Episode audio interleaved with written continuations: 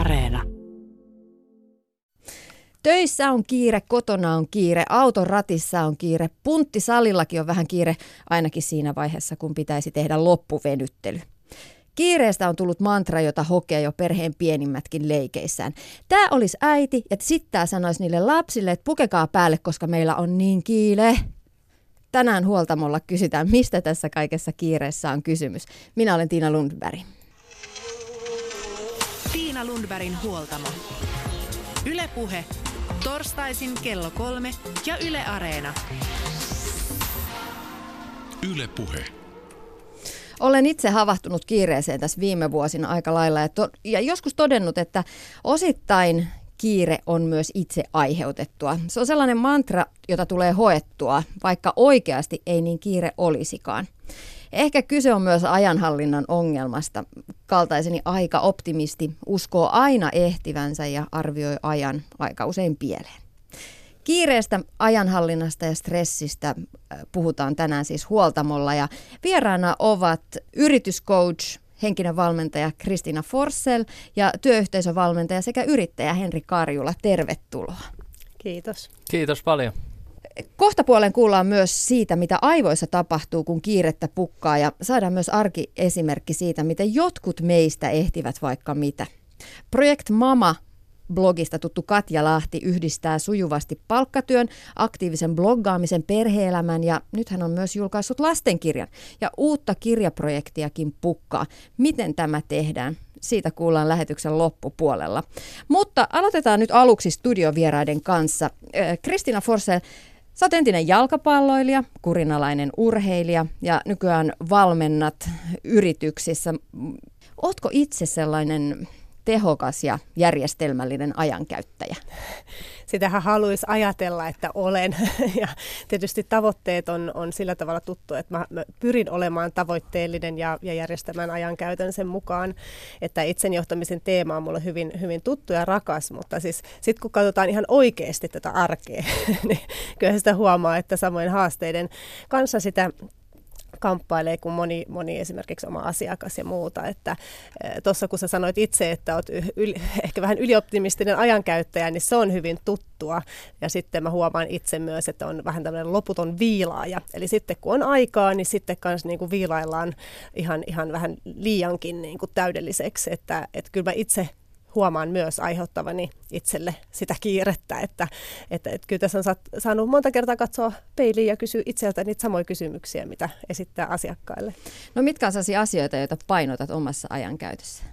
No kyllä mä pyrin itseltäni oikeastaan päivittäin kysyä, että mitkä on ne omat arvot ja tavallaan sitä niin kuin vähän isompaa kuvaa miettimään.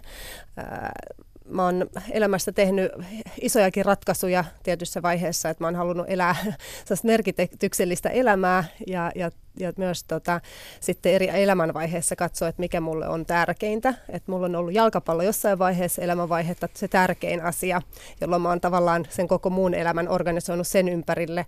Ja tällä hetkellä se on lapset.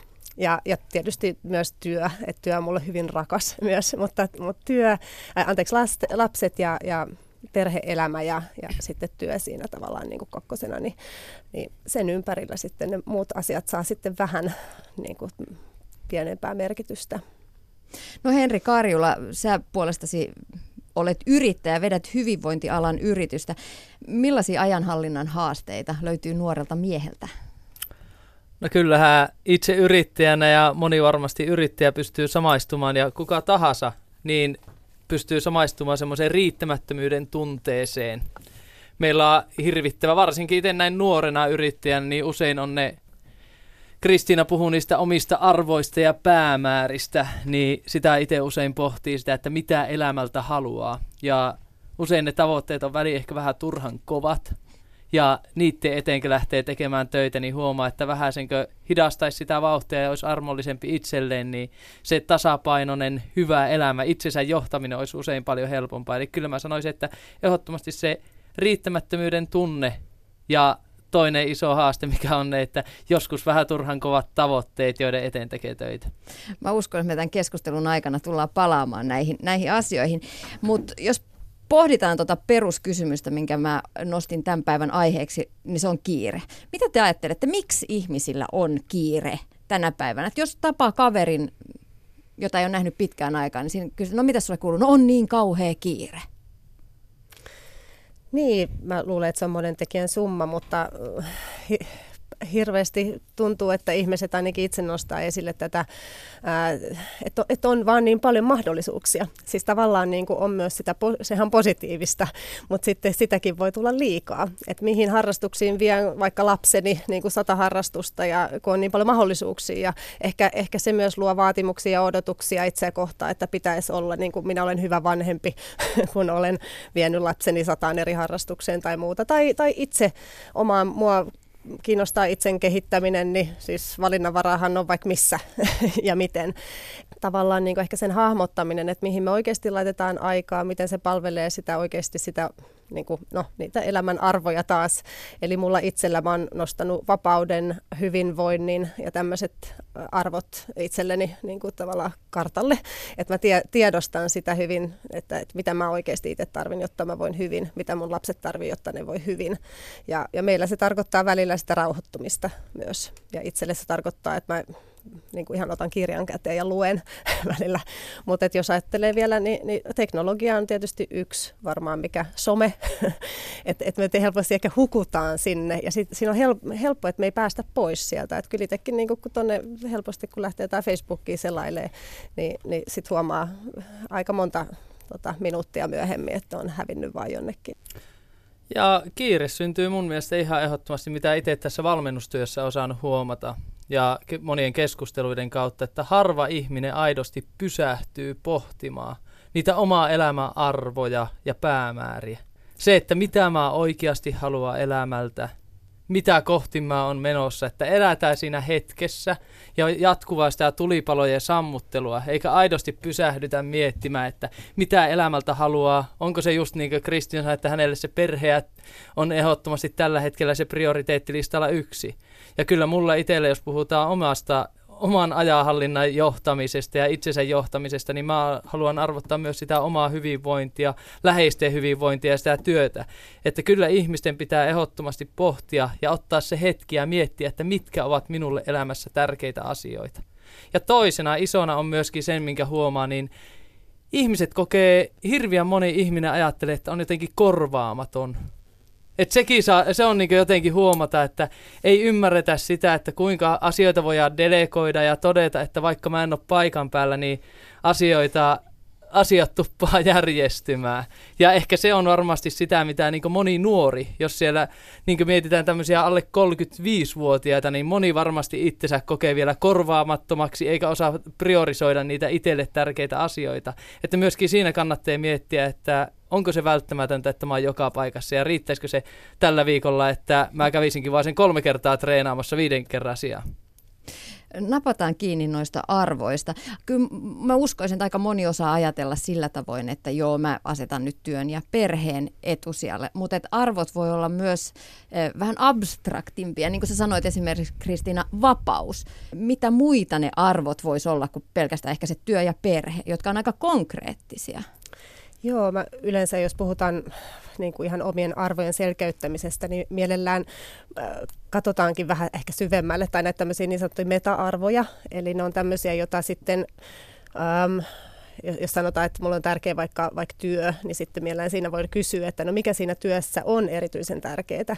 Eli asettaa itselleen semmoisia kysymyksiä. Eli siellä saattaa nousta ihan erilaisia asioita. Jollekin se on se energia, inspiraatio, uudet asiat. Jollekin se on taas se laatu tai sitten jollekin se voi olla johtaminen tai sitten työkavereiden kanssa keskustelut tai muuta. Että sieltä saattaa nousta hyvinkin erilaisia asioita, mitkä taas on niitä tavallaan niitä arvoja, jotka taas peilautuu myös eri elämän alueisiin, jolloin niin kuin kannattaa katsoa ehkä sitä omaa elämää niin kuin sen kautta, että kuinka paljon nämä arvot peilautuu ja oikeasti nousee esille siinä elämässä ja siinä ajan käytössä, että mitä mä oikeasti teen, että miten se peilautuu niin kuin mun arvoihin.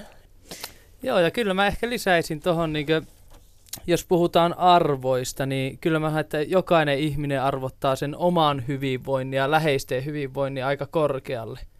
Ja sitten huomataan usein, että kun on se kiirettä töissä, kiirettä vapaa-ajalla, niin ihan näistä perustarpeista ruvetaan tinkimään.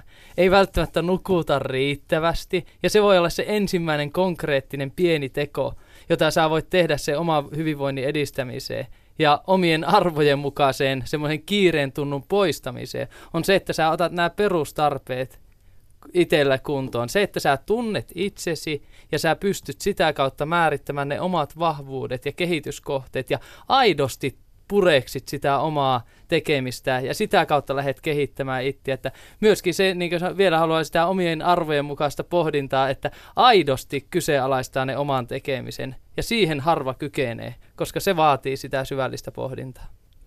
Henri, sä oot työskennellyt nuorten hyvinvoinnin parissa myös ja sanoit tuossa aiemmin, että erityisesti nuorilla on vaikeaa se oman ajankäytön hallinta ja nuoret ihmiset stressaantuu kiireestä ja paineista. Mikä sen tekee, että nuoret ihmiset, pari-kolmekymppiset on niin kovilla? No varmasti se yksi näkökulma on ehdottomasti, jos mä mietin itseä, niin kyllähän meillä tänä päivänä varsinkin joku, mietitään vaikka nuoria, niin vaikka tämmöinen sosiaalinen media. Se helposti luo niitä mielikuvia siitä ihanteellisesta elämäntyylistä, jatkuvista onnistumisista. Jos me ollaan LinkedInissä tänä päivänä, niin LinkedInhän suorastaan ruokkii semmoisia jatkuvaa onnistumista onnistumiseen perään ja pelkkää hyvää tapahtuu siellä työyhteisöissä. Ja se helposti vääristää sitä todellisuuden tunnetta. Ja ehkä me nuorina ei aina osata myöskään kriittisesti arvioida sitä, mitä se ympärillä oleva tekeminen aidosti tarkoittaa. Eli kyllä mä uskoisin, että tietysti se ympäristö itsessään ruokkii sitä tekemistä ja onhan se hyvin yksilöllistä. Osaa avaa hirviä hyviä kuitenkin siinä ajanhallinnassa ja olemaan armollisia itselleen. Mutta kyllä sitä itsekin tunnistaa sellaiset paineet, että pitäisi olla koko ajan kaikkea elämässä. Työasiat kunnossa, aktiivinen harrastaja, tavoitteellinen maratonari, mieletön luomumutsi, sitten vielä pitää huolta parisuhteesta, hyvä ystävä, siis huippusisustaja. En ole varma, mutta jotenkin tuntuu, että ennen ehkä riitti vähemmän, ennen tätä sosiaalisen median valtakautta. Joo, että edelleen niin kuin tavallaan, mistä aikaisemmin puhuttiin, nämä mahdollisuudet, että se voi olla tämä on ihanaa ja mieletöntä, että meillä voi olla noin erilaisia sytyttäviä rooleja ja samalla ehkä voi miettiä, että tarvitseeko ne kaikki olla samalla kertaa. Et sekin vähän niin kuin tämä tämmöinen niin kuin ajottaminen, että mikä on missäkin elämäntilanteessa ja omalle itselle sopivaa ja niissä aikaraameissa mahdollista. Että ehkä itselläkin, kun mä mietin itseäni vähän vielä nuorempana, niin kyllä mä olin tosi ahne. Ahnehdin kaikkea, että piti olla siis huippu-urheiluura ja siinä piti pärjätä ja sitten olin vielä jossain kansainvälisessä yrityksessä töissä brand managerina ja sitten piti vielä olla sitä ja tätä ja tota, että ja kavereiden kanssa pitää ehtiä olla. Ja mä ainakin silloin siis aloin napsia yöunista, just niin kuin Henri tuossa sanoi, että jostain se aika oli otettava. Ja se ei ollut hirveän hyvä ratkaisu, että kun pidemmän päälle sitten siitä jostain hyvinvointitekijästä alkaa tavallaan ottaa, niin se ei kyllä sitten palvele ketään. Ja sitten tietysti aiheuttaa itselleen vielä enemmän kiirettä, kun tulee tehottomuutta ja muita kaikkea. On, ja siis jos puhutaan nuorten hyvinvoinnista, niin kyllä mä myöskin näkisin semmoisen niin kuin koulutuskentän uudistumisenkin aika oleellisena, että kyllä tämä yhteiskunta muuttuu, niin kyllä nuoria pitää myös pystyä valmentamaan siihen itsensä johtamiseen. Että se, että ei heilläkään niitä valmiuksia ole, että monesti joutaa niitä perusasioita, mikä se ympäristö on ennen aidosti tarjonnut. Niin tänä päivänä siihen pitää tarjota niitä konkreettisia välineitä myöskin. Yle Puhe. Tiina Lundbergin huoltamo. Christina Forssell ja Henri Karjula, te molemmat valmennatte yritysmaailmassa ja siellä kiire ja ajanhallinta todellakin nousevat isoon rooliin. Tietojärjestelmätieteen apulaisprofessori Henri Pirkkalainen kertoi tuossa taannoin Helsingin Sanomissa teknostressistä. Pirkkalaisen mukaan tietotyöläisen työpäivä katkeaa erilaisiin ärsykkeisiin jopa 70 kertaa päivässä. Palautuminen yhdestä keskeytyksestä kestää minuutista 24 minuuttiin ja keskimäärin kolmannes työpäivistä menee siis näistä keskeytymisistä palautumiseen. Aivotutkimuksen puolella sitten puhutaan jopa tarkkaavaisuushäiriöstä. se aiheutuu monen asian yhtä aikaa tekemisestä. Eli vaikka multitaskaus kuulostaa siistiltä ja coolilta ja menevän ihmisen hommalta, niin se ei lopputuloksen tai ihmisen hyvinvoinnin kannalta olekaan niin hyvä asia. Tästä kuullaan lisää kohta, kun aivotutkija Minna Huotilainen pääsee ääneen. Mutta ensin ihan pari kysymystä konkreettisesta työelämästä. Millaiset tekijät lisää kiireen tuntua tai kiirettä työmaailmassa tänä päivänä? No, pelkästään se myytti siitä, että kiireinen ihminen on tehokas. Se on mun mielestä usein, minkä mä huomaan niissä valmennuksellisissa tilanteissa, että se pitäisi muistaa, että sehän ei pidä paikkansa. Ja toinen tietysti, mikä synnyttää kiirettä ja niitä keskeytyksiä, on tietysti ne jatkuvat, mitä huomaa, että on aivan liikaa talon sisäisiä palavereita. Niissä pystyttäisiin huomattavasti tinkivän ne tunnin palaverit lyhentää 15 minuutin palavereihin. Ja sitä kautta se suunnitelmallisuus ja myöskin se aito läsnäolo, että kun pidetään niitä palavereita, niin silloin jos jokainen on 15 minuuttia läsnä, niin todennäköisesti ne asiat saadaan käsiteltyä sen sijaan, että jokainen on multitaskäämässä siellä 45 minuuttia. Ja toinen on tietysti se sähköposti. Sähköposti, LinkedIn, WhatsApp, tänä päivänä Facebook, nämä eri sosiaalisen median kanavat, niin kyllä ne luo isoja keskeytyksiä ja sen takia olisikin tärkeää ihan se, että ottaa esimerkiksi itselle, että milloin minä lähden purkamaan sähköpostia. Että aamulla kello 9-10 luen sähköpostit ja iltapäivällä kello 14-15. Että muu ajan se sähköposti voi olla kiinni ja sitten priorisoin ne muut päivän työtehtävät. Ja se on yhä semmoinen yksi konkreettinen keino semmoisen päivittäisen ajanhallintaa siinä toimistotyössä. Joo, mä oon ihan samaa mieltä ja et ehkä yleisellä tasolla niin edelleen törmää tähän, että saattaa olla epäselviä tavoitteita niin kuin, ja epäselvää niin kuin, roolitusta ja priorisointeja. Et siinä just se niin kuin esimiestyö, että ne on pitäisi olla niin kuin, tavallaan se keskusteluyhteys työntekijöihin, läsnä oleva keskusteluyhteys, jossa yhdessä pohditaan, että mikä oikeasti niin kuin, on tiimille tärkeää ja sitten yksilölle, että miten pystyy hahmottaa sitä omaa työkenttää ja niitä prioriteetteja, koska ehkä siinä priorisoinnissa nimenomaan jätetään työntekijät vähän niin kuin yksin usein, tai tätä ainakin asiakkaalta tulee paljon, että siihen kaipaisi sen lähiesimiehen apua. Ja sitten ehkä semmoinen, että vähälle on ja jää ehkä myös semmoinen, että tiimeissä mietittäisiin, että miten minä saatan aiheuttaa kaverille myös kiirettä. Että tavallaan, että mä ehkä itse onnellisena kello 16 perjantaina lähetän jonkun projektin, että mä oon niin kuin deadlineini saanut, mutta sitten mä en yhtään mieti, että sen pitää niin kuin saada sitten maanantain kello 8 oma osuus sisään. Että tavallaan niin kuin vähän isompaa kuvaa ja sitä ketjutusta, että ehkä tietyllä viestinnällä tai muulla niin saisi vähän ehkä kiireen tuntua myös vähemmäksi ja kiirettä vähemmäksi sitten ihan niissä tiimeissäkin. Niin, ja jos itsellään on se hyvä fiilis ja työyhteisössä yhdessä tekemisen meininki, niin sitten ajoittainen kiire ja sellainen reipas meininkikään ei välttämättä tunnu stressaavalta ja sellaiselta ikävältä kiireeltä. Eikö se näin mene? Just niin, siis täytyy sanoa, että kyllähän ainakin itseäni sellainen pieni kiireen tuntu niin saa vähän niin kuin liikkeelle. Että kyllä mä huomaan, että jotta mä saan aikaiseksi, niin välillä niin se on ihan hyväkin niin kuin saada semmoista vähän adrenaliinia ylös ja jollain tapaa ehkä sitä vähän masokistisesti hakeekin välillä, että jotta saa itsestään työt sitten oikeasti tehtyä ja muuta, ettei viilailla loputtomiin. Mutta siinäkin just on se ero, että meissäkin on sitten taas eroja, että jotkut saattaa taas tykätä hirveästi siitä, että on se kiire, on se adrenaliini puskee koko ajan päälle, että niihinkin törmää, että tavallaan siinäkin sitten kuuntelee sitä yksilöllisyyttä. Mutta sitten taas jatkuva sellainen niinku tuskainen kiireen tuntu lisää stressiä. Milloin sitten tietää, tai mitkä seikat on sellaisia, että hälytyskellojen pitäisi soida, että juuri tämä kiire ja tämä stressi ei ole sitä hyvää eteenpäin vievää stressiä tai eteenpäin vievää kiirettä, vaan ehkä työtehoa heikentävää stressiä ja kiirettä? No sanotaan mun mielestä, no oikeastaan se tulee paljon siitä, että miten sä itse tunnet sen, että heti kun se muuttuu tavallaan stressiksi Ja se pitkäaikainen stressi nimenomaan, niin sehän ei ole ihmiselle hyväksi. Et silloin meille vapautuu näitä haitallisia stressihormoneja, jotka alkaa pikkuhiljaa syömään meidän voimavaroja ja aiheuttaa uupumusta ja mielialat alenee ja muuta. Että kyllä se on tavallaan myös se jokaisen oma kokemus siitä. Että, ja nimenomaan myös, että hyvä myös kuulostella vähän, että miltä tuntuu kehossa. Että tuleeko mulle sinne ylimääräisiä paineita, jännitteitä, toisaalta myös, niin kuin, että myös se saattaa myös enemmän niin kuin näkyy mielessä, että onko mulla ihan sekava mieli, onko mulla tavallaan samoja ajatuksia, mitkä vaan menee pyörii ympyrää. Ne on merkkejä stressistä, että sit jos ne on toistuvia ja semmoista, että niistä ei oikeastaan pääse ehkä pois tai irti, niin sitten se on kyllä merkki siitä, että stressi on päällä ja se ei välttämättä ole hirveän hyväksi terveydelle eikä tehokkuudelle. Muisti voi ruveta pettämään, kyllä.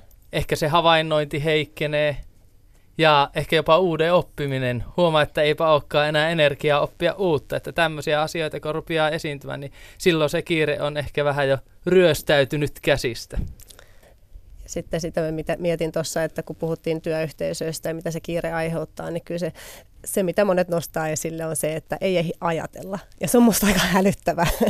Me ei ehditä niin kuin työpaikoilla ajatella, että me ollaan vaan tavallaan usein monet kokee olevansa suorittavia robotteja, että tekee vaan ja säntää asiasta toisia ja ehkä toistaa samoja asioita, mitä on tehnyt, koska silloin niin kuin sanoit Henri, niin ajattelu kapeutuu, jolloin me saatetaan just niin kuin mennä niihin samoihin tavallaan kaavoihin, mitä on totuttu. Mutta se, että oikeasti pysähtyy ajattelee, että vähän niin kuin päästäisiin niin kuin sen totutun ajattelun ulkopuolelle, niin siihen täytyy usein ottaa ihan omia hetkiä, että eikä niitä välttämättä tule ihan niin kuin työpäivän aikana, ellei niitä itse ota. Kyllä, jokaisen pitäisi itsekkäästi kalenteroida omaan kalenteriin muutama tunti viikkoa aina semmoista ei minkään tekemiselle. Että se, että jos puhutaan semmoista omaa itsensä johtamisesta, omaan niin kuin työssä jaksamisen ja hyvinvoinnin johtamisesta, niin sen kalenterointi ei minkään tekemiselle on ihan yhtä arvokasta kuin ne kaikki ne palaverikki. Ja se on semmoinen konkreettinen tapa pitää kiinni siitä omasta jaksamisesta. Mutta pistäpä kalenteriin täällä Suomessa tollainen, ei minkään tekeminen, kauheata luterilaisessa tällaisessa työmoraalissa, niin herra jestas, kun olisi huono omatunto sen koko 2 tunnin ajan. Joo, ja nyt me tullaan taas siihen oikeastaan aika just olennaiseen, mitä Henrikin nosti tuossa aikaisemmin, että on nämä meidän niin kuin tavallaan vaatimukset ja uskomukset, että mikä on oikein ja sallittua ja mikä on tehokasta toisaalta.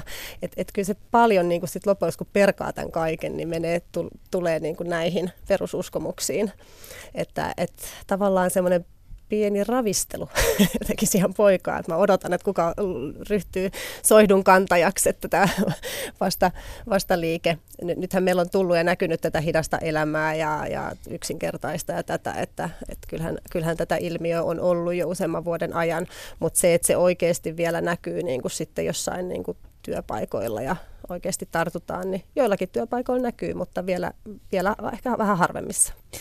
Mutta jos miettii just laajempaa kuvaa tällaisesta niin kuin rauhoittumisesta, niin tanskalainen hygge, ruotsalainen ajatus lagom, sellaisesta keskinkertainen on hyvä ajatus, kyllä. Niin kyllä ne mielestäni on osa tätä samaa ilmiötä, että pikkusen ruvetaan miettimään, että onko tämä jatkuva juokseminen kuitenkaan se, mitä ihminen tarvitsee. Joo, just näin. Ja ehkä kun puhutaan vaikka jostain priorisoinnista työpaikoilla, niin siinä niin kuin musta on hirveän tärkeää niin kuin myös sitten hyväksyä se, että tietyt asiat jätetään sitten vähän vähemmälle tai kokonaan pois, tai sitten, että ne tehdään vähän keskeneräisemmin. Sitten mä itse mietin, että kun on ehkä vähän niin kuin täydellisyyden tavoittelija, niin se on niin kuin itselle tosi kova paikka, että jos pitää jotain jättää niin kuin mukamas keskeneräiseksi, mutta siinä täytyisi jollain tavalla niin kuin myös niin kuin itse sen hyväksyä ja sitten myös, että muut työpaikalla hyväksyy sen ja se on, niin kuin, se, on se tavoittelemisen arvoinen juttu. Yle Puhe. Tiina Lundbergin huoltamo. Nyt huoltamolla siirrytään sitten teknostressiin ja tarkkaavaisuushäiriöön. Seuraavaksi aivotutkija Minna Huotilainen kertoo, mitä aivoissa tapahtuu, kun työ keskeytyy siis jopa 7 minuutin välein. No aika pahalta kuulostaa, eli kyllä siinä aletaan joutua vähän niin kuin tämmöiseen hälytystilaan, että ei oikeastaan päästä tekemään sitä asiaa, mitä haluttaisiin tehdä, vaan koko ajan hypitään kohteesta toiseen ja jokainen hyppääminen maksaa. Eli siinä tulee lisää kuormitusta siihen työhön, lisää virheitä, kuluu enemmän aikaa ja niin edelleen. Tässä hälytystilassa me ollaan hyvin tarkkoja huomioimaan meidän ympäristössä tapahtuvia asioita, eli entistä herkempiä häiriintymään sitten semmoisistakin asioista, jotka ei varsinaisesti keskeyttäisi. Esimerkiksi jostain kauempaa kuuluva joku pieni ääni. Aika monestihan me työskennellään tänä päivänä avokonttoreissa, tällaisissa maisematiloissa, missä on aika paljon erilaisia ärsykkeitä ja virikkeitä ihmisille. Mitä sä ajattelet työtilana avokonttorista? No avokonttorin tai tämmöisen avotilan hyvät puolethan on se, että siellä tulee ne asiat jaettua. Eli kun firmassa tulee se suuri kauppa, niin kaikki varmasti sen kuulee tai joku muu vastaava onnistuminen. Ja se on ihanaa, että sitä voidaan jakaa työkavereiden kanssa. Mutta sitten täytyy huolellisesti miettiä, että mitä työtä siinä tilassa voidaan tehdä. Mun mielestä siinä työtilassa ei voida tehdä mitään kauheasti keskittymistä vaativaa työtä, paneutumista, oppimista vaativaa työtä, pitkäkestosta keskittymistä vaativaa, vaan sellaiset tehtävät pitäisi pystyä sitten tekemään jossain muualla. Kasvatustieteen professori Helsingin yliopistosta, aivotutkija Minna Huotilainen. Tietotyöläistä voi todellakin vaivata nämä jatkuvat keskeytykset, tietotulva, teknostressistä puhutaan, jopa IT-riippuvuus. Käsi hamuaa koko ajan puhelimen luokse silittelemään sen kiiltävää pintaa. Miten aivotutkijan näkökulmasta tarkastelet tätä tilannetta, mihin me ollaan nyt pikkuhiljaa havahduttu? No se voi olla ulkoa tulevaa aluksi, eli ihminen voi joutua aluksi siellä työpaikalla näiden keskeytysten kohteeksi ja työn luonnekin voi olla sellainen, että siinä jatkuvasti tulee keskeytyksiä. Esimerkiksi asiakaspalvelutyössähän näitä, jokainen asiakas aina keskeyttää jonkun asian, jota aiemmin oltiin tekemässä. Mutta se voi muuttua sitten tämmöiseksi sisäsyntyiseksi, eli kun niitä keskeytyksiä on tarpeeksi tullut, niin silloin niitä alkaa ikään kuin odottaa ja se keskittymiskyky vähenee ja silloin ei pysty enää pitkäjänteiseen työskentelyyn, vaikka ei olisikaan keskeytyksiä, vaan yhtäkkiä tulee mieleen, että pitäisiköhän katsoa sieltä jostain sosiaalisen median kanavalta, että joko naapurin koiranpennut on syntynyt. Joissain kansainvälisissä tutkimuksissa puhutaan jopa tarkkaavaisuushäiriöstä, joka vaivaa aikuisia ihmisiä ja nämä digitaaliset laitteet on ikään kuin sen syynä. Joo, puhutaan tämmöisestä ADT:stä, eli tarkkaavaisuushäiriön kaltaisesta käyttäytymismallista, jossa ihminen on itse luonut ympärilleen semmoisen ympäristön, jossa hän käyttäytyy aivan kuin hänellä olisi tarkkaavaisuushäiriö, mutta siitä ei kuitenkaan ole kysymys, vaan tämmöisestä elämäntavasta. Ja parannuskeinoja tähän sitten haetaan kovasti, eli mitä siinä tilanteessa nyt sitten voi tehdä. Somepaastoa voisi vaikkapa kokeilla, häiriöttömämpää ympäristöä, voisi miettiä siellä työpaikalla, että miten niitä keskeytyksiä hallitaan. Kyllä siihen jotain ratkaisuja täytyy löytyä, että ei sen siinä tilassa tai sen varassa voi vuosikausia elää. No, digitaalinen kehitys on ollut valtavan nopeaa. Kuinka nopeasti aivot sopeutuu ja tottuu tällaiseen uuteen toimintakulttuuriin? No aivojen rakenteen muutoksiin menee 10 000 vuosia, eli ei nyt ihan sellaista olla odottamassa. Mutta tietysti sitten ihmisiän aikana ihmisellä on mahdollisuus oppia erilaisiin työskentelytapoihin ja työskentelytiloihin ja välineisiin ja menetelmiin. Mutta eihän meidän tieten tahtojen kannata yrittää sopeutua huonoihin menetelmiin, vaan kehittää parempia menetelmiä. Voiko olla sitten, että jos puhutaan lapsista, näistä tämän päivän lapsista, jotka ovat jo niin kuin pädi kädessä tulleet kehdossa viihdytetyksi, niin he tulisivat kestämään keskeytyksiä ja tätä teknostressiä paremmin kuin me aikuiset, joilla on vielä tällaiset analogiset aivot? No ihan selvästi meillä vanhemmilla ihmisillä on sellaisia niin kuin puutteita näissä taidoissa, että mä huomaan ihan omassa työssäni, että nuoret osaa paljon paremmin säädellä sitä keskeytysten määrää kuin aikuiset. Että meidät on ehkä jotenkin kasvatettu semmoiseen luterilaiseen työetiikkaan, että kaikki käskyt ja tehtävänannot, jotka tulee eri suunnista, niin ne kaikki pitää ottaa vastaan ja niihin pitää välittömästi yrittää vastata. Tässä ehkä nuoremmat työntekijät on taitavampia. Lasten suhteen sitten niin tutkijoilla on kahdenlaista ennustetta. Eli osa tutkijoista just ajattelee, että tällä tavalla oppii säätelemään niitä keskeytyksiä, oppii säätelemään, ymmärtämään, että miten nämä laitteet minuun vaikuttaa ja millä tavalla mä haluan elää elämääni näiden laitteiden kanssa. Mutta osa maalaa kyllä huomattavasti negatiivisempaa kuvaa, eli nähdään tämmöisiä turhautumisia, jossain pelissä tulee häviö, niin siinä suututaankin ihan toisenlaisella tavalla kuin aikaisemmin ja ehkä semmoista tunteiden säätelyn heikkenemistä. Tosi paljon on kiinni siitä, että mitä muuta lapsi tekee kuin käyttää näitä laitteita. Eli jos sieltä elämästä löytyy mielekästä tekemistä, lapsesta itsestään lähtevää luovaa tekemistä ja sosiaalista toimintaa, niin silloin ollaan varmaan vielä ihan hyvillä teillä.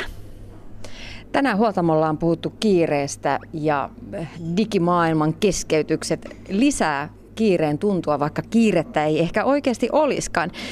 Voiko sellainen kiireen tuntu, kiire, jatkuvat keskeytykset tehdä oikeasti jopa korjaamatonta vahinkoa aivoille? No kyllä, jos katsotaan semmoisia tutkimuksia, joissa on selvitetty siis kymmeniä vuosia tämmöisessä erittäin stressaavassa työssä työskennelleitä ihmisiä, heidän somaattista terveyttään, heidän aivoterveyttään ja ihan aivojen rakennetta ja toimintaa, niin kyllä siellä aika surullisia muutoksia nähdään. Eli muistialueiden pienenemistä, nähdään muistisuorituksen heikkenemistä, tarkkaavaisuustaitojen heikkenemistä. Ja nämä kaikki kertoo siitä, että pitkäaikainen stressi ja pitkäaikainen keskeytysten sietäminen niin on johtanut tällaisiin aika dramaattisiin muutoksiin siellä aivoissa. Itse en halua uskoa, että ne on korjaamattomia, vaan ajattelen, että aivot on hyvin muovautuva elin ja tämmöisellä isolla elämäntaparemontilla, muuttamalla elämäntapaansa monilla osa-alueilla, nukkumalla paremmin, syömällä paremmin, liikkumalla enemmän, tekemällä järkevämmällä tavalla töitä, niin voidaan myöskin näitä kehityskulkuja kääntää. Tänä päivänä hektiseltä tuntuva arjen keskellä aika moni ihminen hakeutuu joko tiedostaen tai tiedostamattaan kohti sellaisia asioita, joista saa lepoa ja mielen rauhaa. Millaiset rauhaa tuovat asiat ja tavat ovat hyviä aivojen kannalta?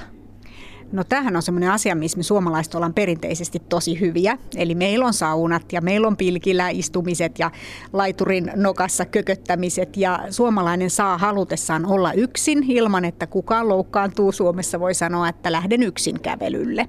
Eli me periaatteessa osataan tätä hirveän hyvin. Mutta nyt mä peräänkuuluttaisin tätä osaamista sinne arkeen. Eli otetaan se ihan tavallinen torstai ja katsotaan, että mahtuuko sinne nyt sitä pilkkimistä ja saunomista ja laiturin nokassa istumista vai oliko se pelkkää sitä töihin ja kotiin juoksemista ja vaipanvaihtoa ja muuta kaikkea vastaavaa tosi kiireistä toimintaa. Eli se arki pitäisi käydä läpi tästä näkökulmasta, että onko siellä sellaisia pysähtymisen hetkiä, joissa kuitenkin ollaan tietyllä tavalla itse aktiivinen. Tehdään asioita, jotka itseään miellyttää. Niitä löytyy harrastuksista, niitä löytyy sosiaalisesta toiminnasta ja sitten se liikkuminen on siinä tärkeää. Eli en puhu nyt pelkästään urheilusta, urheiluhan on hyvin palauttavaa, vaan myös tämmöisestä kevyestä liikkumisesta, esimerkiksi vaikka koiran ulkoilutuksesta. No samaan hyvinvointiympyrään kuuluu myös uni, joka tällä hetkellä nousee vahvana kiinnostuksen kohteena monessa yhteydessä esiin. Uni on kuuma aivotutkimuksen aihe. Miksi uni nostaa just nyt päätään? No mä sanoisin, että aivojen terveyden 3 tämmöistä kivijalkaa on nukkuminen, liikkuminen ja syöminen. Ja liikkumisesta on puhuttu todella pitkään. Kekkosen aikana jo annettiin liikuntasuosituksia Suomessa ja ne on hyvin tärkeitä asioita. Ravitsemus on noussut tosi isoon rooliin ja hyvin monenlaisia ravitsemuskokeiluja ihmisillä on meneillään ja jotkut ehkä jo vähän vaarallisiakin sellaisia. Mutta nyt tämä 3. tämä tuleva uni, se on ehkä unohdettu. On ehkä ajateltu, että tehokkuuden nimissä nipistetään siitä kiinni ja suomalaisethan nukkuu liian vähän. Mutta sitten kun tiedetään, mitä se aivoille tarkoittaa, uni on aivoille todella tärkeää ja aktiivista aikaa. Aivot ei suinkaan lepää yöllä, vaan työskentelee tärkeiden tehtävien parissa, niin silloin aletaan oivaltaa, että se on vähän kuin hölmöläisen peiton jatkamista, että jos siitä uniajasta nipistetään, niin silloin nipistetään myös siitä valveillaoloajan tehokkuudesta. Aivotutkija Minna Huotilainen, voiko hyvä yöuni korjata katkonaisen päivän tuomaa stressiä?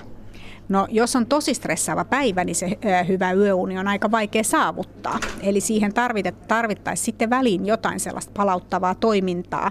Esimerkiksi just vaikkapa sitä koiran ulkoilutusta, jolla sit katkonaisesta päivästä voitaisiin päästä siihen hyvään yöuneen.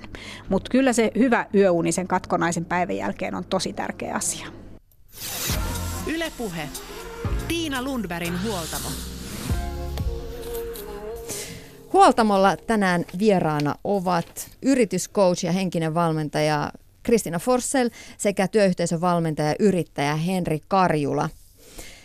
Kiire ei aina jää pelkästään sinne työpaikalle, vaan se jää sinne takataskuun ja aivolohkoihin jyskyttämään työajan jälkeenkin. Rattiraivosta on puhuttu viime vuosina ja sitä näkee kyllä myös pyöräilijöiden keskuudessa. Road rage on aika hyvä termi. Mulla on myös pari ystävää, jotka ihan auliisti ovat tunnustaneet, että heistä on tullut vanhemmuuden myötä ihan hirveitä kuskeja, koska koko ajan on kiire jonnekin. On kiire viedä lapsi päiväkotiin, kiire hakemaan lapsi päiväkodista, kiire syömään ja niin edelleen. Mistä se johtuu, että vapaa-aikakin on monella, myös lapsettomilla, kauhean kiireistä? Suorituskeskeinen yhteiskunta kai sen niin kuin ohjaaja, mitä aiemmin tuossa puhuttiin luterilaisuudesta, mitä sieltä ollaan opittu, niin kyllä se niin kuin jatkuva suorittaminen ja eteenpäin meneminen, niin se varmasti on se, joka painaa meitä eteenpäin ja kovat tavoitteet. Joo, ja ehkä se, mikä tässä nyt on tullut aikaisemminkin esille, että mahdollisuuksia on tosiaan niin paljon, miten myös viettää vapaa-aikaa. Eli sekä itsen suhteen että sitten lasten harrastusten suhteen ja muuta. Ja ehkä myös sitten, että miten meillä on organisoitu tämä yhteiskunta. Esimerkiksi just, että miettii näiden lasten harrastuksiin kuskaamista. Että nyt on ollut puhetta siitä, että miten koulut esimerkiksi voisi yhdistää tätä niin kuin harrastustoimintaa. Eli että se tulisi niin kuin heti suoraan koulusta, voisi niin kuin jollain tavalla niin kuin siirtyä niihin omiin harrastuksiin. Ja se tavallaan niin kuin helpottaisi myös sitä koko arkea ja iltaa ja muuta. Että rauhoittaisi sitä ja auttaisi vanhempia, ettei tarvitsisi kuskailla joka paikkaan niin paljon. Et kyllä mun mielestä niin kuin välillä on hyvä myös nousta vähän helikopteria ja katsoa tätä yhteiskunnan perspektiivistä, että mitkä on semmoisia rakenteita, missä ehkä jossain muissa maissa niin kuin ei koeta samanlaisia haasteita, että katsoa, että mitä sieltä voisi oppia ja mikä on sovellettavissa tänne. Että toki sitten edelleen jokaisen yksilöllinen tarkastelu, että taas, että elänkö tätä, onko tämä kivaa elämää. Niin. Ja toisaalta sitten, että jos mä kuskailen lapsia harrastuksiin, niin mitä mä voin ehkä sitten mahdollisesti hyödyntää sitä aikaa, pitäen huolta mun omasta hyvinvoinnista sen ajan, että mun ei ehkä välttämättä tarvitse seistä siinä katsomassa, ellei mä halua, että mä voin itse tehdä jotain muuta, vaikka lähteä lenkille tai muuta sitten siinä aikana, että tämmöinen niin kuin yhdistelmä sitten saattaa palvella joitakin. Mutta musta jotenkin tuntuu, että me ollaan kuitenkin ensimmäistä sukupolvea niitä aikuisia, joilla on valtavasti aikuisenakin harrastuksia. Et en mä muista, että mun vanhemmat olisi olleet tällaisia harrastushirmuja, niin kuin minä ja ystäväpiirini ja tuttavat ollaan. Et aikuiset palaa lapsuuden harrastusten pariin. Sehän on tosi hyvä juttu ja hieno asia, että ihmisillä on intohimon kohteita, mutta joo, niitä on aika paljon.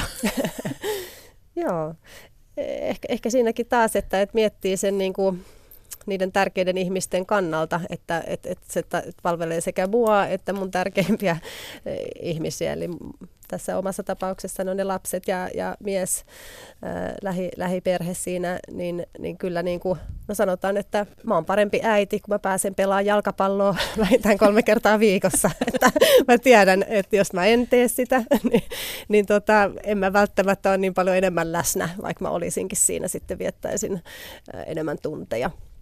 Ja että kyllä, jos puhutaan ihmisen semmoista, tämä aina kuitenkin palaa siihen ihmisen kokonaisvaltaiseen hyvinvointiin.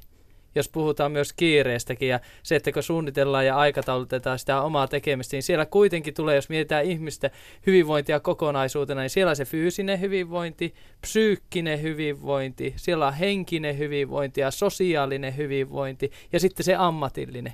Ja nämä kaikki pitäisi olla tasapainossa. Jos joku näistä peruskivijaloista horjuu, niin kaikki horjuu. Ja se, että ei voi ajatella vaan sitä, että pidetään kiinni jostakin tietystä kokonaisuudesta, että mä pidän vaikka niistä omista harrastuksista huolen, mutta siinä vaiheessa, jos ne sosiaaliset ihmissuhteet kärsii, niin sitten se tuppaa heijastumaan negatiivisesti niihin kaikkiin muihin osa-alueisiin, että ihminen on kuitenkin kokonaisuus ja se pysähtyminen ja niiden pohtiminen niin on aika tärkeää. Neuropsykologit Heli Isomäki ja Niina Uusitalo sanoivat taannoin täällä Huoltamolla, että aivot kuormittuvat liiasta tekemisestä, että aivot ei tunnista kalenterista, että tämä body attack tunti on superhauskaa ja tämä lätkämatsi tosi rasittavaa.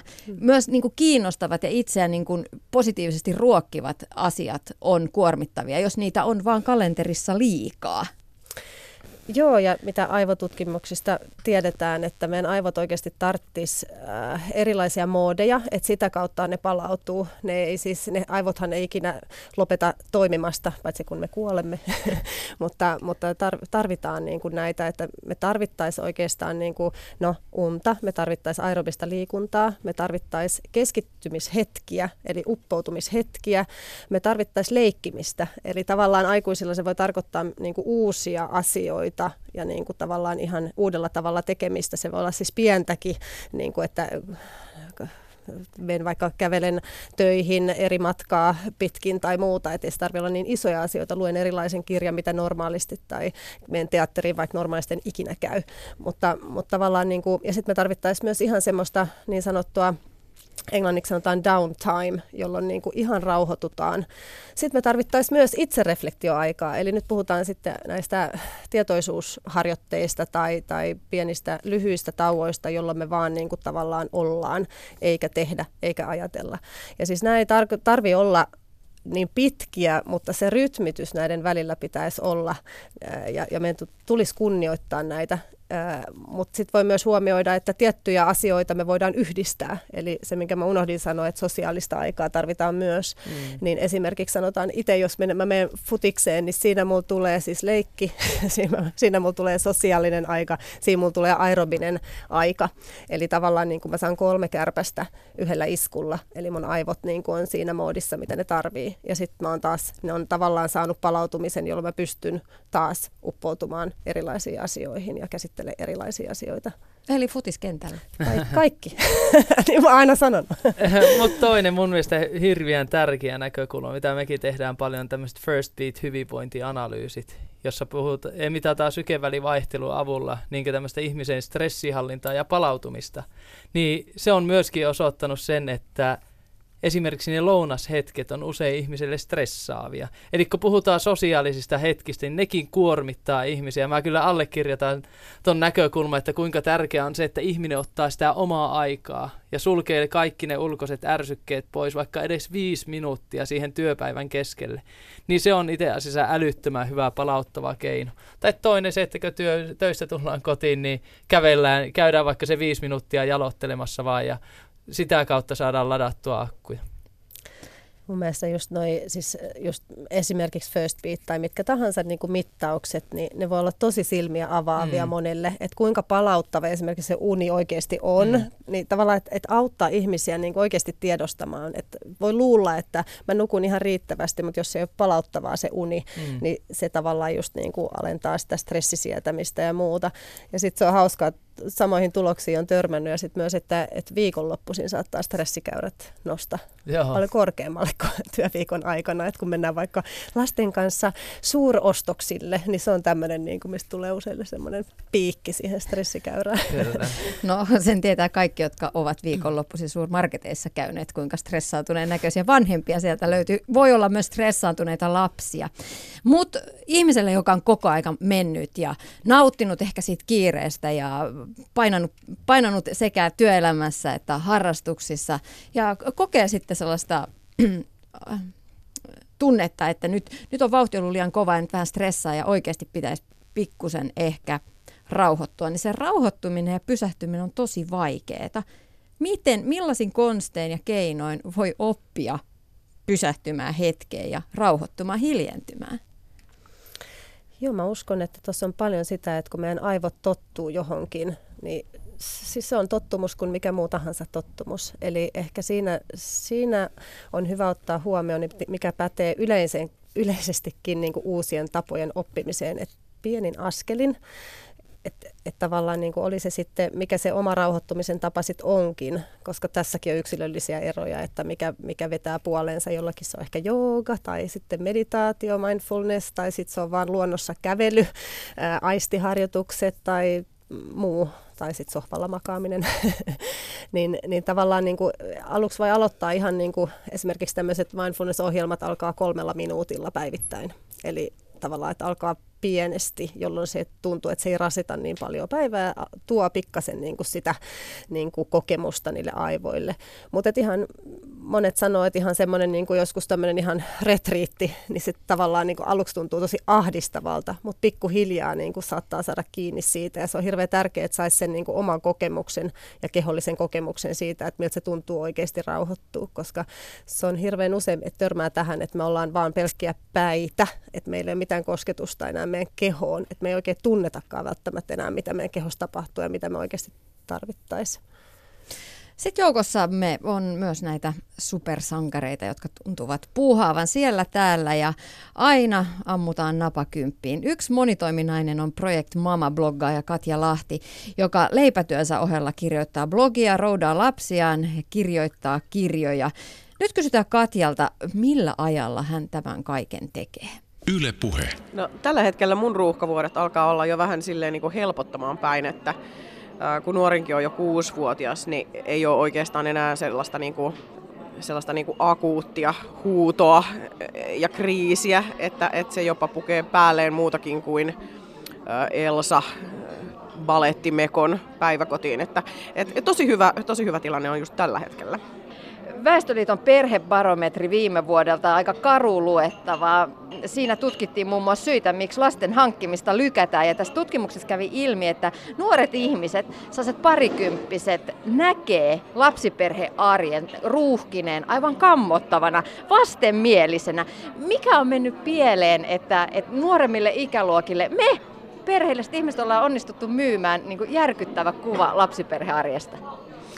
No, se on tosi hyvä kysymys, koska silloin kun mä aloitin bloggaamisen 10 vuotta sitten, niin mä hämmästyin sitä, miten ruusunen kuva siitä taas annettiin. Et ehkä tämä on vähän tämmöinen heiluriliike, että silloin ei ollut niinku luvallista sanoa mitään niinku ikävää, tai muuten sä olit ehdottomasti huono äiti ja niinku, se oli niinku järkyttävä tabu. Ja sitten nyt kun siitä puhutaan näin paljon, niin ehkä se on sitten mennyt taas niinku liikaa siihen valittamiseen, että ollaan unohdettu, että onhan siinä niitä hyviäkin puolia. Että sitten kun se niinku korvatulehduskierre on ohi ja sä oikeasti pystyt niitä kivoja lapsiperhearkijuttuja toteuttamaan, niin sehän on ihan mukavaa. Niin, mutta mitä sä sanoisit niille nuorille, että onko se lapsiperhe-elämä, arki sellaista pelkkää kiirettä, pelkkää kurahousuja, pelkkää itsensä unohtamista? No, se on hyvin pitkälti ihan sellaista, niin kuin, mitä sä niin kuin itse siitä haluat muokata, että joihinkin asioihin pystyy vaikuttamaan, mutta sitten joihinkin ei. Et esimerkiksi just siihen, että miten se lapsi nukkuu, niin ethän se siihen pysty vaikuttamaan, mutta että se on semmoinen niin kuin ehkä 2 vuoden ongelma, ja sitten se taas muuttuu, että se kuva, minkä ehkä jostain lapsiperheestä jossain tietyssä tilanteessa, vaikka kahvilassa näkee, niin ei ole se koko totuus. No, mutta Katja Lahti, sä oot itse pystynyt yhdistämään, ainakin näin ulkopuolisin silmin, erittäin hyvin uran, perheen, vapaa-ajan, luottamushommat. Nyt sulla on kirjoja tulossa, lastenkirjan julkaisit viime vuoden puolella. Miten sä sen teet? No, sehän tehdään sillä tavalla, että ei esimerkiksi tehdä tosi paljon muita asioita, että mä pidän sellaista niin kuin pientä SWOT-analyysiä niin kuin koko ajan itselläni niin kuin silleen takaraivossa, että mitä mä oikeasti haluan tehdä, sitten niin kuin mitä mun on pakko tehdä ja sitten minkälaisia niin kuin mahdollisuuksia mulla on niin kuin vaikuttaa näihin 2 asiaan. Kuinka paljon mä voin käyttää palveluita esimerkiksi siivoamisessa. Sitten tietysti kotityöt on jaettava tasan. Se ei niinku, semmoinen niinku metatyön tekeminen sit sen työpäivän jälkeen, niin se ei vaan niinku onnistu, jos sä haluat tehdä jotain muutakin. Ja sitten tietysti toi, että me asutaan kaupungissa ja meillä on päiväkoti aika lähellä. Ja se on hyvä päiväkoti, lapset viihtyy siellä, sitten on kavereita, joiden kanssa ne leikkii jo iltaisin, niin mulla ei niinku enää ole sellaista niinku akuuttia hätää, että ei tämä nyt olisi ollut mahdollista silloin niinku 2008, että nyt siihen on niinku oikea aika. Mitä asioita sä priorisoit tai kaiken kiireen ja arjen keskellä? No, mä priorisoin sitä, että silloin kun meillä on sitä aikaa lasten kanssa, niin silloin se on niin kuin hyvä aika. Et silloin ei tuijoteta puhelinta, vaan silloin oikeasti tehdään jotain kivaa. Ja nimenomaan sellaista kivaa, joka ei ole ainoastaan mun mielestä kivaa, vaan niin kuin kaikkien mielestä kivaa. Ja sitten mä priorisoin myös sellaisen niin kuin, rentouden, mikä sitten ehkä näkyy kotona sellaisena, että meillä ei ole aina ihan hirveän siistiä ja sitten välillä kamat on hukassa ja mitä mä nyt sanoisin, että mä en panosta siihen semmoiseen niinku tip-top-elämään. Et mä joudun sitten aina välillä vähän pyytelemään anteeksi, ja sitten mä oon välillä vähän myöhässä ja muuta, mutta että mä oon yrittänyt pitää kiinni sellaisesta niinku tietynlaisesta rentoudesta, että mun pään sisälle ei pääsisi pesiytymään semmoinen niinku, kiireasenne, että mä en pysty helpottamaan siitä kiireestä ees sitten, kun ei ole enää kiire oikeasti. Aika moni kiivaita ruuhkavuosia elävä tuntee sellaisen kiireen, jossa tuntuu, että on koko ajan väärässä paikassa, että töissä on vähän kiire kotiin, kotona on vähän kiire vilkasta siitä puhelimesta vielä ne työsähköpostit. Alkaa unohtua asioita ja tuntuu, että koko ajan elämä on sellaista vähän kuin tulipalojen sammuttamista. Tunnistatko sen? Joo, tunnistan. Ja toi tommonen niinku tietystä määrästä tunnollisuuttahan on pakko päästä irti. Että se semmoinen, että ei oikeasti niitä sähköposteja ei tarvii lukea enää illalla. Et mä en oikeasti ehdi. Mulla on niin monta työtä ja niin monta eri sähköpostia, joita mun pitää lukea. Että kyllä se niinku pysyy tosi kivasti sit niinku sellaisissa tietyissä aikasloteissa ne päivät. Että kyllä mä, niinku, mut kyllä mä ton tunnistan. Et pyrin justiin niinku välttämään sitä sellaista... Niinku, sen oman kiireen siirtämistä myöskin lapsiin. Et kun ne lapset ei kerta kaikkiaan ole syypäitä siihen, että mulla on tällainen niin kuin järkyttävä maaninen vimma tehdä asioita yhtä aikaa, niin kuin aivan liikaa, niin mä yritän muistaa sen, että he ansaitsevat kuitenkin niin kuin rauhaa.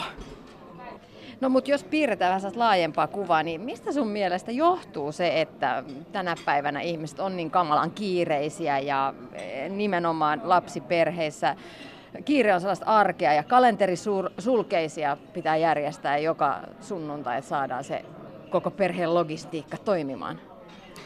No toi liittyy mun mielestä aika paljon sellaiseen niin kuin vanhemmuuskäsitykseen, jossa sitä lasta pitää niin kuin ihan hirveästi virikkeellistää jo tosi nuoresta lähtien.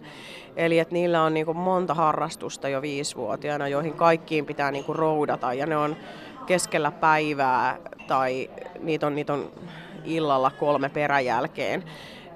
Että jotenkin se semmoinen niinku vanhemmat on hirveän kokonaisvaltaisesti niinku mukana siinä harrastamisessa ja se on tavallaan niinku hirveän hyvä, että se otetaan vakavasti, mutta sitten niinku unohdetaan se, että mikä se niinku se vaikutus siihen niinku ilmapiiriin on.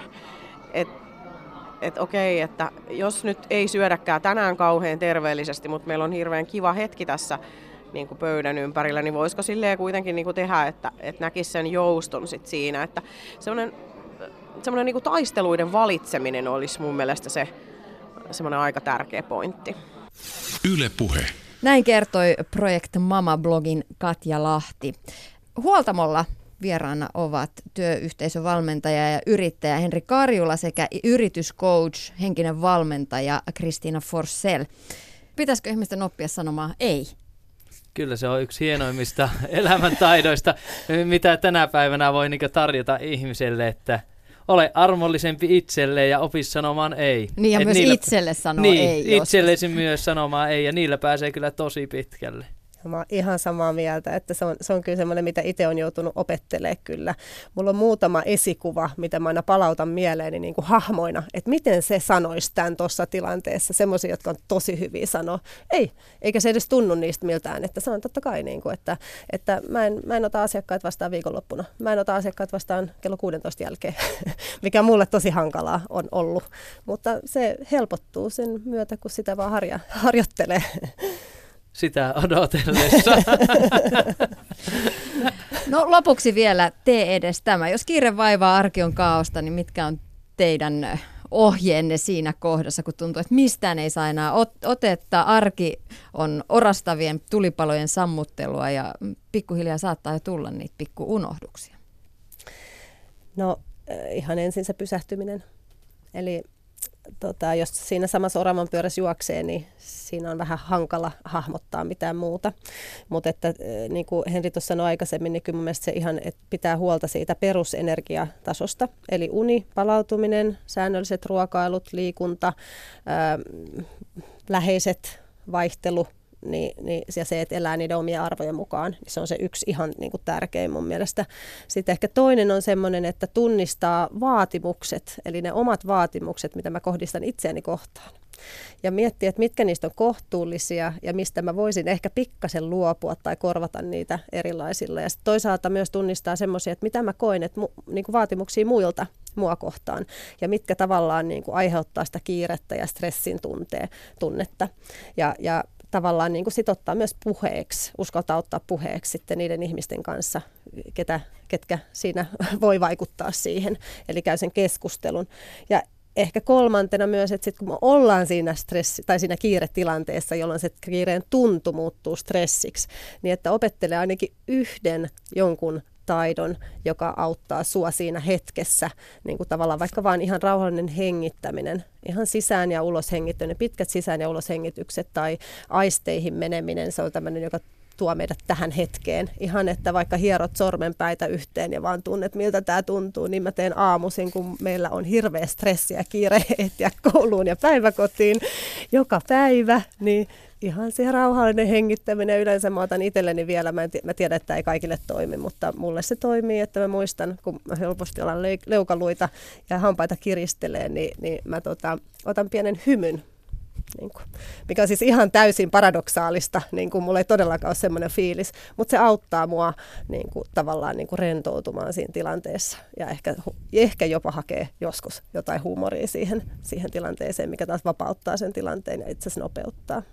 No kyllähän mulla on hyvin samankaltaisia ajatuksia kuin Kristiinalla, että se ihmisen niin kuin, tämmöinen oma itsensä johtaminen lähtee aika perusasioista. Ensimmäisenä on nimenomaisesti se, että pysähdy hetkeksi pohtimaan, kuka minä olen, missä minä olen hyvä ja missä minulla on kehitettävä. Ja kun sitä kautta tunnistetaan niitä omia hyvinvoinnin voimavaran lähteitä, niitä hyviä asioita, niin pystytään myöskin ehkä lähteä kehittämään itseä. Ja siellä tulee ne ihmisen perustarpeet. Ihan siis se liikunta, ravinto, lepo kokonaisuus ja siellä tämä psyykkinen hyvinvointi ja ammatillinen kunto, jossa tulee ne työn tavoitteiden kirkastaminen ja saanko palautetta omasta työstään, mutta myöskin se sosiaalinen hyvinvointi, jossa se ystävät, perhe, parisuhde on aika isossa keskiössä. Se on semmoinen niin kuin ensimmäinen asia, mitä niin kuin kannattaa pohtia. Toisena isona teemana mä nostaisin ehdottomasti semmoinen suunnitelmallisuus. Mitä mä itse teen omassa tekemisessä ihan älyttömän paljon. Mulla on joka torstaille kello 16-17 kalenterimerkintä, että suunnittele seuraava viikko. Sen sijaan, että mä teen sen sunnuntai-iltaisin ja luo itselle kiireen tuntua, että mun pitää sunnuntaina suunnitella, niin mä oon laittanut jo sen edellisen viikon torstaille. Minkä takia se on torstaina? Se on sen takia, että jos mulla on niin kiirettä torstai-iltapäivällä, niin viimeistään perjantaina mä ehdin tehdä se ja suunnitella se oman viikon. Ja sitä kautta mä pystyn niinku rauhoittamaan viikonlopun niin itselle, läheisille ja muille tärkeille ihmisille ja niille omalle vapaa-ajalle. Eli tietyllä tapaa semmoinen suunnitelmallisuus, mutta siinäkin olla sopiva armollinen itsellä. Ja kolmantena mulla isona teemana se armollisuus.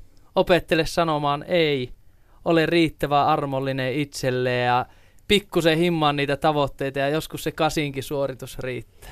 Kiitos keskustelusta Kristiina ja Henri. Kiitos vierailusta Huoltamolla. Kiitos. Tiina Lundbergin Huoltamo. Yle Puhe. Torstaisin kello 3 ja Yle Areena. Yle Puhe.